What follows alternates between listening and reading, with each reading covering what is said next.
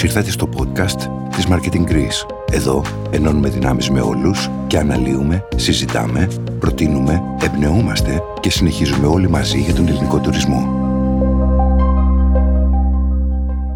Γεια σας. Καλώς ήρθατε στο podcast της Marketing Greece. Εγώ είμαι ο Νίκος Γιαμαντόπουλος, Γενικός Διευθυντής της Marketing Greece και σήμερα έχω την χαρά και την τιμή να συνομιλήσω για τον τουρισμό, το τομέα που αγαπάμε, με την Αγάπης Σμπόκου, mm. αντιπρόεδρο της Marketing Greece και εσύ όταν ΦΑΕΑ.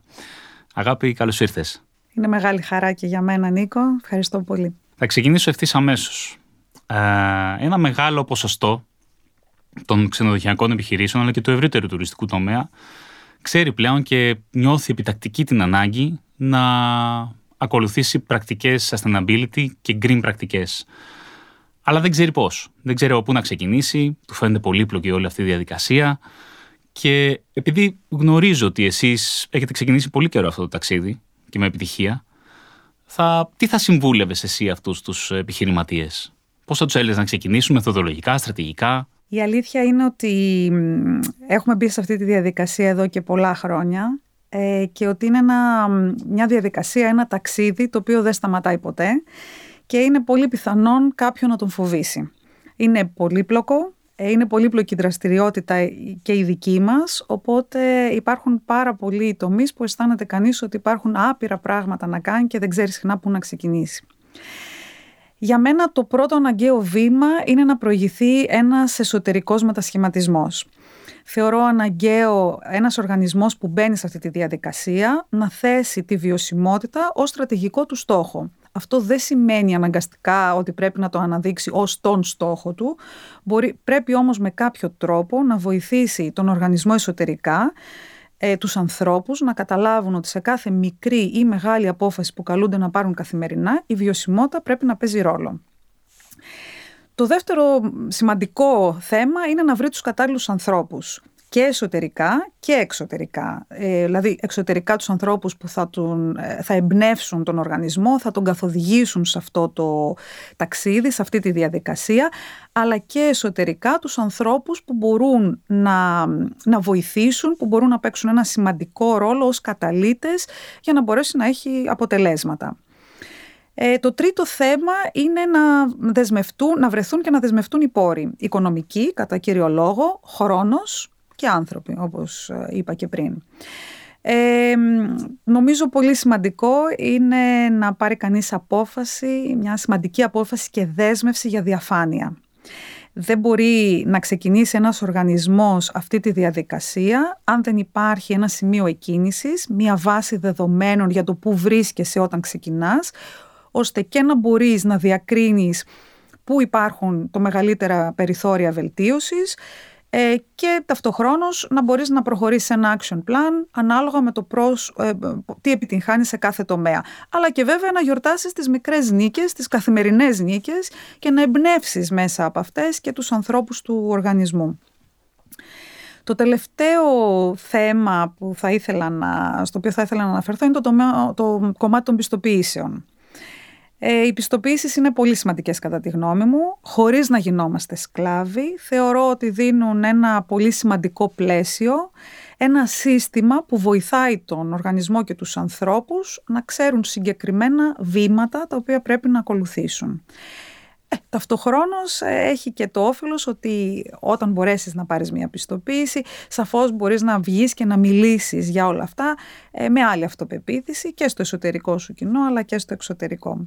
Πολύ ωραία. Είναι κάτι που πρέπει να προσέξουν ιδιαίτερα, έτσι, σαν πολύ συγκεκριμένες παραμέτρους που πρέπει να, έχουν, να λάβουν υπόψη τους; Ε, ναι, θα έλεγα σίγουρα δύο θέματα. Πρώτα απ' όλα, ξεκινώντας κανείς, πρέπει να είναι ρεαλιστής. Πρέπει να ξέρει που βρίσκεται. Ε, τι δυνατότητες έχει ο προορισμός, τι δυνατότητες έχει η ανακύκλωση, τι τοπικοί συνεργάτες υπάρχουν, έτσι ώστε και οι στόχοι να είναι ρεαλιστικοί, ώστε να μην απογοητευτεί ε, να μην απογοητευτούν οι άνθρωποι μέσα από αυτή τη διαδικασία το, το δεύτερο θέμα είναι το κομμάτι του greenwashing. Θα ξεκινήσω από αυτό. Όλοι νομίζω ξέρουμε τι σημαίνει. Ε, τον αναδεικνύουμε μικρά και πουσιώδη πράγματα, ε, τα οποία δεν έχουν καμία σημασία ε, μέσα στη μεγάλη εικόνα, αλλά θεωρούμε ότι έτσι παρουσιάζουμε ένα κοινωνικό προφίλ, ένα προφίλ, εν πάση περιπτώσει, που ανταποκρίνεται στα δεδομένα της εποχής. Θα ήθελα όμως να βάλω και την παράμετρο του green blushing, που είναι ο αντίποδας του greenwashing, Δηλαδή αυτό που ε, συμβαίνει σε πολλούς, το να θεωρούν επουσιώδη ε, τα βήματα τα οποία έχουν ε, κατακτήσει, ακριβώς επειδή αντιλαμβάνονται το πόσο μεγάλο και πολύπλοκο είναι αυτό το ταξίδι. Ε, δεν θέλουμε να πέσουμε ούτε και σε αυτή την παγίδα, ακριβώς γιατί πρέπει να ξεκινήσουμε έστω με μικρά πράγματα και να χτίζουμε πάνω σε αυτά. Μόνο έτσι ξεκινάμε και μόνο έτσι μπορούμε πραγματικά όλοι μαζί να πετύχουμε κάτι μεγάλο. Και είναι και αυτό που είπες, οι μικρές νίκες παίζουν πολύ σημαντικό ρόλο, ειδικά στο ξεκίνημα. Απολύτως. Και συμφωνώ απόλυτα για τον greenwashing, γιατί ε, είχαμε και μια έρευνα πρόσφατα της Expedia που έλεγε πόσο καχύποπτοι ναι. είναι οι, οι πελάτες, ουσιαστικά οι ταξιδιώτες, σε, σε όλο αυτό το κομμάτι του sustainability και το πόσο πράσινα προσπαθούν να εμφανιστούν τα καταλήμματα και οι επιχειρήσεις γενικά. Βέβαια. Θέλω να περάσω τώρα στο κομμάτι του κοινού, του ταξιδιωτικού κοινού και να ρωτήσω το εξής. Ε, τι έχει αλλάξει το τελευταίο χρονικό διάστημα συμπεριφορικά στις συνήθειες των επισκεπτών και ειδικά στο segment του high-end που ξέρω ότι είναι και ένα, το κυρίως κοινό το δικό σας, η κυρίως στόχευσή σας. Πώς το έχεις δει εσύ τα τελευταία χρόνια; Θεωρώ ότι το κοινό αυτό έχει τη δυνατότητα να ταξιδέψει παντού και άρα ε, η δυνατότητα να συγκρίνει γίνεται με όλο τον κόσμο το οποίο σημαίνει ότι έχει ανέβει πάρα πολύ ψηλά ε, και ο πύχης για τις εμπειρία, την εμπειρία την οποία ε, θέλει να πάρει το, ο επισκέπτης ε, ακριβώς αυτού του segment. ειδικά δε μετά την περίοδο του COVID, όλο αυτό έχει επίσης μεταλλαχθεί περισσότερο για να μην το κουράσω. Τα δύο πράγματα που κατά τη γνώμη μου αναδεικνύονται αυτή την περίοδο είναι πρώτα απ' όλα οι αυθεντικές βιωματικές εμπειρίες. Οι εμπειρίες που πολλές φορές τις ονομάζουν και transformative, εμπειρίες δηλαδή που έχουν τη δυνατότητα να κάνουν τον άνθρωπο να αλλάξει, να κουβαλήσει πίσω στη ζωή του κάτι το οποίο είτε είδε είτε τον επηρέασε, μια σκέψη, μια συνήθεια, αλλά την οποία θα την φέρει μαζί του. Το να έχεις τη δυνατότητα σαν προορισμός να προσφέρεις τέτοιες εμπειρίες ε, προφανώς είναι μια πολύ πολύ μεγάλη δύναμη. Ε, το δεύτερο κομμάτι είναι η σύνδεση και αυτό θεωρώ ότι έχει αλλάξει ιδίως μετά την περίοδο του COVID. Οι άνθρωποι μέσα σε αυτό το διάστημα είχαν ε, τη δυνατότητα να βάλουν μια άνω τελεία στη ζωή τους, να ξανασκεφτούν πράγματα, να συνδεθούν με τις οικογένειές τους, με το κοντινό τους περιβάλλον και νομίζω ότι αυτό είναι κάτι που πλέον αναζητούν και από τις ε, διακοπές τους και από τα ταξίδια τους. Τη σύνδεση με τον εαυτό τους, με τους ανθρώπους γύρω τους, με την τοπική κοινωνία, με τη φύση, με την εμπειρία, με τη γαστρονομία, με την, ε, με την εμπειρία την ίδια. Άρα ουσιαστική σύνδεση και αυθεντικές ε, βιωματικές εμπειρίες. Ακούγονται πολύ ωραία όλα αυτά. Ε, πιστεύεις ότι μπορούν και πώς πρέπει να προσαρμοστούν και οι προορισμοί αλλά και οι επιχειρήσεις σε αυτή την τάση που βλέπουμε να συμβαίνει; Πρώτα απ' όλα επενδύοντας, επενδύοντας σε τέτοιες εμπειρίες και θεωρώ ότι η Ελλάδα με την πολυπλοκότητα που έχει και την ε, πολυμορφία που έχει μάλλον είναι η πιο κατάλληλη λέξη έχει ασφαλώς μια τέτοια δυνατότητα συγκριτικά μεγαλύτερη από ό,τι άλλες χώρες. Άρα θεωρώ ότι είναι κάτι στο οποίο πρέπει να επενδύσουμε. Ε, πρακτικά θεωρώ ότι ο τρόπος με τον οποίο πρέπει να το κάνουμε είναι με μια συνολική διαχείριση των προορισμών μέσω DMOs, οι οποίοι έχουν τη δυνατότητα να μοχλεύσουν και οικονομικά αλλά και πνευματικά ε, ένα τόπο να δημιουργήσουν ένα πλαίσιο με πολύ συγκεκριμένη στόχευση ανάλογα με τις ιδιαιτερότητες του κάθε προορισμού, αναδεικνύοντας τα θετικά του, λύνοντας πάγια προβλήματα, αλλά ε, και κυρίως βοηθώντας ώστε η τοπική κοινωνία να αγκαλιάσει την πολύ σημαντική ε, δραστηριότητα του τουρισμού, η οποία πρέπει να έχει μια ε, ανάπτυξη παράλληλη με την αναβάθμιση και της ποιότητας των ίδιων. Άρα θεωρώ ότι αυτό είναι πάρα πολύ κρίσιμο για τα επόμενα βήματα ναι, προς τη σωστή κατεύθυνση, βεβαίως. Έχεις δίκιο και το βλέπουμε αυτό και σε τάσεις που βλέπουμε στο εξωτερικό από mm. άλλα DMOs, είναι αυτό που προτάσουν πρώτες προτεραιότητες. Να αποτελεί ο τουρισμός driver για την ευζοία των κατοίκων. Οπότε αυτό πρέπει να το έχουμε πάντα υπόψη μας. Έτσι είναι. Παίρνοντας πάσα λοιπόν από αυτό που ανέφερες για την διαχείριση των προορισμών, πολύ μεγάλη κουβέντα, πολύ μεγάλο θέμα. Περνάω στην επόμενη ερώτηση. Η Κρήτη, όλοι γνωρίζουμε, ένας από τους πιο δημοφιλείς ε, προορισμούς. Υποδέχεται τεράστιο αριθμό επισκεπτών κάθε χρόνο. Ε, έχει πολλούς, πολλές επιχειρήσεις που δραστηριοποιούνται εκεί. Σε τι βαθμό πιστεύεις ότι η Κρήτη βρίσκεται σε αυτή τη στιγμή σε αυτό που λέμε διαχείριση προορισμού; Και σε ποια κατεύθυνση πρέπει να πάει. Η Κρήτη είναι πράγματι ένας, από, ένας πολύ σημαντικός τουριστικός προορισμός παγκοσμίως. Και η αλήθεια είναι ότι έχει ένα προβάδισμα υπό την έννοια ότι δεν είναι καινούρια σε αυτό το παιχνίδι. Άρα έχει μια συσσωρευμένη εμπειρία, μια, αυτό που ονομάζουμε τουριστική κουλτούρα, ε, η οποία πάντοτε βοηθάει.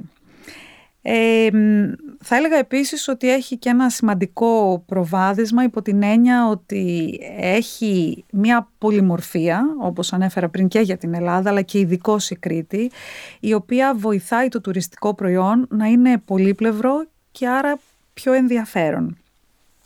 Αυτό όμως κάνει και ακόμη πιο αναγκαία τη διαχείριση, γιατί όταν έχεις κάτι το οποίο είναι μεγάλο και σημαντικό και πολύμορφο, ε, είναι πολύ αναγκαίο να δεις πώς το αντιμετωπίζεις.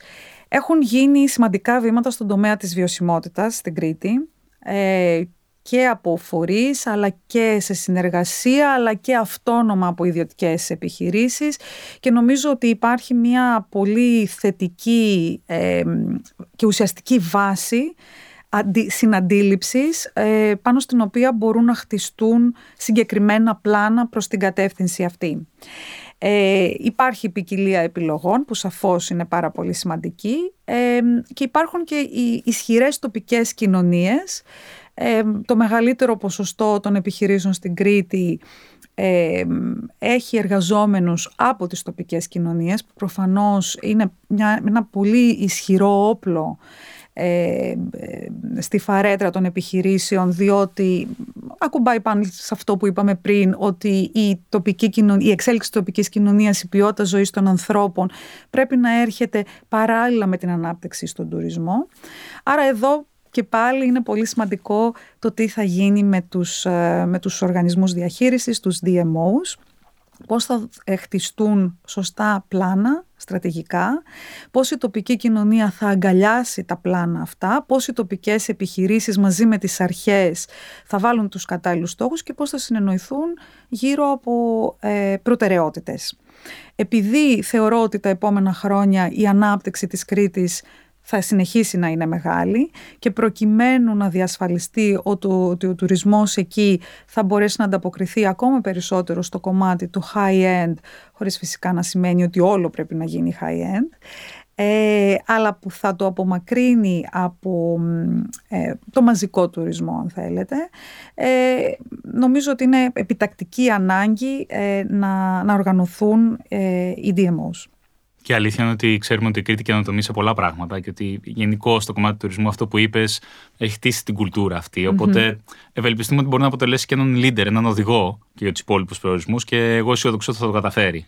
Και εγώ αισιοδοξώ πάντα για την Κρήτη. Θέλω να συνεχίσουμε την κουβέντα μας έτσι σε λίγο πιο γενικό επίπεδο και να σε ρωτήσω εσύ που ξέρεις πολλά πράγματα, είσαι πολύ έμπειρη, είσαι στο διοικητικό του ΣΕΤΕ, στη Marketing Greece, πάρα πολλά χρόνια εμπειρίας. Πώς θεωρείς ότι θα εξελιχθεί ο ελληνικός τουρισμός τα επόμενα χρόνια, έχοντας και την εικόνα, ας πούμε, την καλή εικόνα των τελευταίων δύο ετών; Πολύ θετικά. Είμαι αναμφίβολα πολύ αισιόδοξη. Ε, θεωρώ ότι το στίχημα για μας, όπως είπα νομίζω και σε, όλες τις, ε, σε όλη τη συζήτηση που έχουμε, το στίχημα είναι η φύση και οι προορισμοί.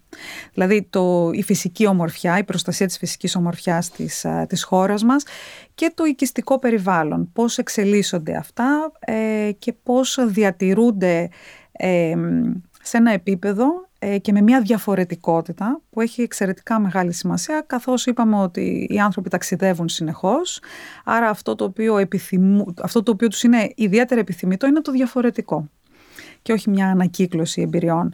Άρα το ζητούμενο είναι πώς θα προστατεύσουμε αυτά τα δύο. Αν νομίζουμε ότι δίνοντας ένα εξαιρετικό σούσι ας πούμε στο ξενοδοχείο μας και αγνοώντας το τι συμβαίνει έξω από την πόρτα μας είναι η λύση για να πετύχουμε ε, πελάτες luxury τότε νομίζω ότι είμαστε πολύ μακριά από αυτό που δείχνουν οι διεθνείς τάσεις.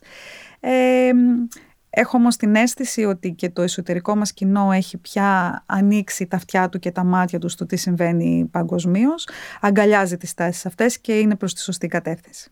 Κλείνοντας, αγάπη, θα ήθελες να μοιραστείς σε ένα πιο οραματικό επίπεδο, έτσι, το, το όραμά σου. Πώς, πώς θα ήθελες να είναι ο ελληνικός τουρισμός τα επόμενα χρόνια; Θα έλεγα ότι ε, το όραμά μου για τον ελληνικό τουρισμό είναι να εξελιχθεί σε έναν πολυδιάστατο, ε, σε έναν πολυδιάστατο προορισμό με ουσιαστικές εμπειρίες διατηρώντας ε, την ταυτότητά του. Προφανώς η πρόκληση είναι η βιώσιμη ανάπτυξη. Θεωρώ ότι θα υπάρξει πολύ μεγάλη ανάπτυξη και θα πρέπει να προστατεύσουμε και να διασφαλίσουμε ότι η ανάπτυξη αυτή θα είναι προς την σωστή κατεύθυνση η, η πίστη μου στο στοιχείο της ελληνικότητας είναι πολύ ισχυρή. Θεωρώ ότι αυτό είναι που μας κάνει ξεχωριστούς, ταυτόχρονα με την πανέμορφο, το πανέμορφο περιβάλλον το οποίο έχουμε και θεωρώ ότι αυτό είναι το δυνατό μας σημείο θα ήθελα να το αναλύσω λίγο γιατί το στοιχείο της ελληνικότητας ε, στο μυαλό του κάθε ανθρώπου μπορεί να έχει άλλη ουσία. Είναι βεβαίως το φαγητό, είναι ο πολιτισμός μας, είναι η ιστορία μας, είναι οι εμπειρίες νεότερες που έχουν να κάνουν με την κουλτούρα μας, είναι η σύνδεση με τους ανθρώπους. Νομίζω ότι αυτό είναι και κάτι το οποίο εκτιμάται και το έχουμε δει σε έρευνες πάρα πολύ από τον ταξιδιώτη. Ε, είναι όλα αυτά τα στοιχεία που μας κάνουν διαφορετικούς. Ε, και εμείς εξάλλου στα, στα ΦΑΙΑ ε, θέλουμε να δημιουργούμε εμπειρίες που ε, αντικατοπτρίζουν τη διαχρονική, την αληθινή Ελλάδα, την Ελλάδα που όλοι αγαπάμε.